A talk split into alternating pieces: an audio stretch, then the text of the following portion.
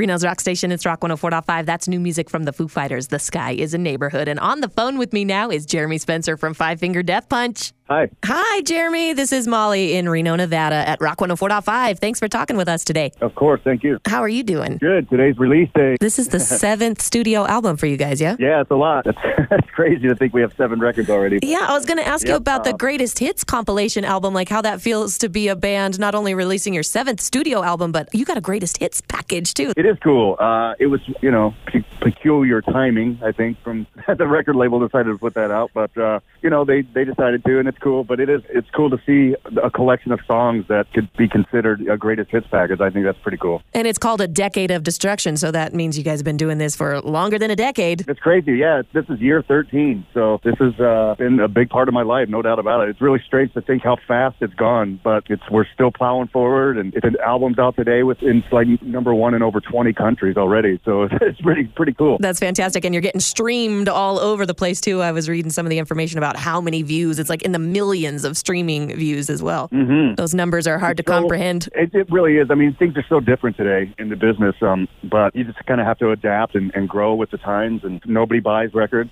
It's all about streaming now, and I don't even think Best Buy sells them anymore. I don't, yeah, I was wondering if Best Buy still exists, honestly. They're all going out. Yeah, it's it's crazy, man. There's no place to buy physical CDs. I, I'm not even for sure how much longer they'll be available. I think CDs are probably going to be gone within a year or two. See, I'm going to miss that though. I like going to a record store and putting my hands on something or getting that cellophane wrapper off of the new CD. I, I, I, there's something about it. For sure, you know, I mean, you can still buy vinyl. That's kind of made a resurgence, but uh, CDs, they're they're going bye bye. Well, everything's cyclical, right? So it'll all come back, like you just said. Vinyl is back too. Let's talk about the title though. And Justice for None is that a that's a pretty strong title. Where does that come from? Well, we were in a big lawsuit with our record label. Um, it was expensive, time consuming, and at the end, all it did was really delay the re- release of the record. We were like, justice was done for no one.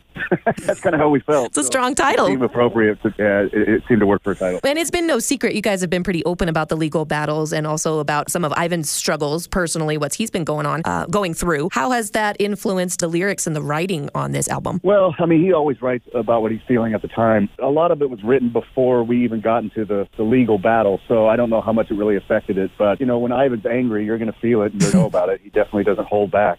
you can feel some of that on the record for sure from some of the personal stuff he was going through. What an amazing thing to have such a safe space to release that and share it with other people who might be feeling the same way in their own personal lives. I mean, that's that's kind of the point. Absolutely, and a lot of people relate to it. So I think that's why we have a, a large fan base they can relate to Ivan and, and what he's going through because it's similar to some of the struggles they have. It's honest. Now, do you guys write together or does Ivan write on his own and then bring you stuff? Is there like table, you sit around table and like write, write stuff out or is like, here, this is what I got. What do you think? Now, it usually starts with a musical piece, an idea that we'll, you know, work on together. One guy will have something, and we start just kind of molding it. And then Ivan's usually the last to solve the puzzle with his lyric. He has a pretty tough job because he has to come up with 12 or 13 unique stories, different than just coming up with a riff or a, a cool beat or groove or whatever. So it's tough for him, but we try to pitch in whenever we can, whenever he's stuck on something or whatever. But mm-hmm. he, he usually does a pretty great job, in my opinion. Seven albums later, it's obviously working. Your puzzle pieces are fitting together fine. For sure, you know, it doesn't get easier, man. The seven records, that's a lot of stuff that you have to come up with. But it's what we do, it's what we signed up for, and we're fans of making music and touring and playing arenas. It's, it's really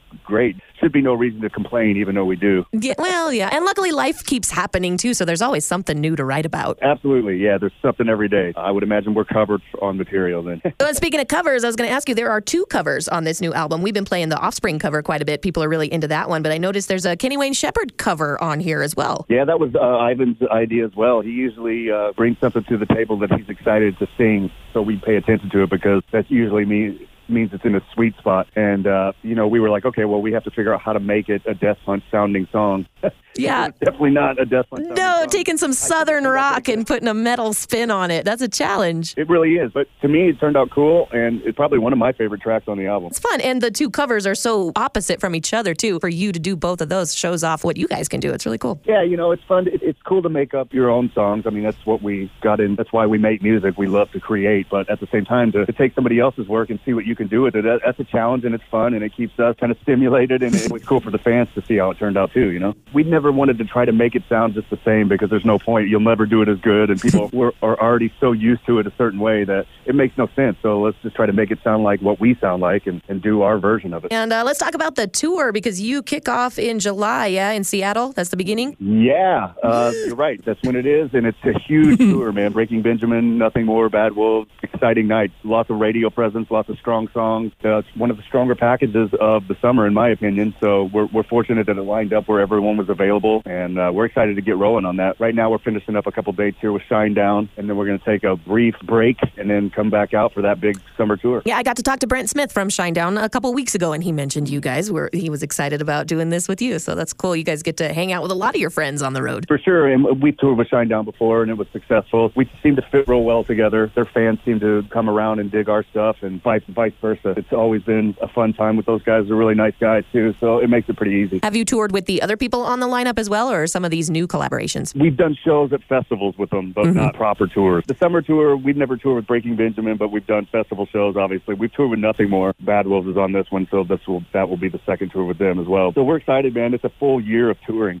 it's all about uh, the ro- hitting the road. Now you guys are uh, based out of Vegas now, though. Yeah, everybody lives in Vegas. Yeah, we all live there now. Uh, Ivan was in Denver, but he just recently moved back to Vegas, so we're all there. So you're going to be in Boise, Mountain View, and Irvine in July for our listeners. That's uh, some of the closest locations for our listeners. They are definitely fans of yours. Awesome. Thank you, Jeremy Spencer, drummer from Five Finger Death Punch, for calling me Molly at Rock 104.5 here in Reno. Thanks, Jeremy. Cool. Thank you. I appreciate it. Oh, yeah. Congratulations on the new album and have a fantastic tour. Have a good day. Bye bye. Big thanks again to Jeremy Spencer, the drummer from Five Finger Death Punch. The new album and Justice for None is out today. Let's take a quick break and then on the way, music wise, we got Faith No More, Pink Floyd, and Pearl Jam on Rock 104.5.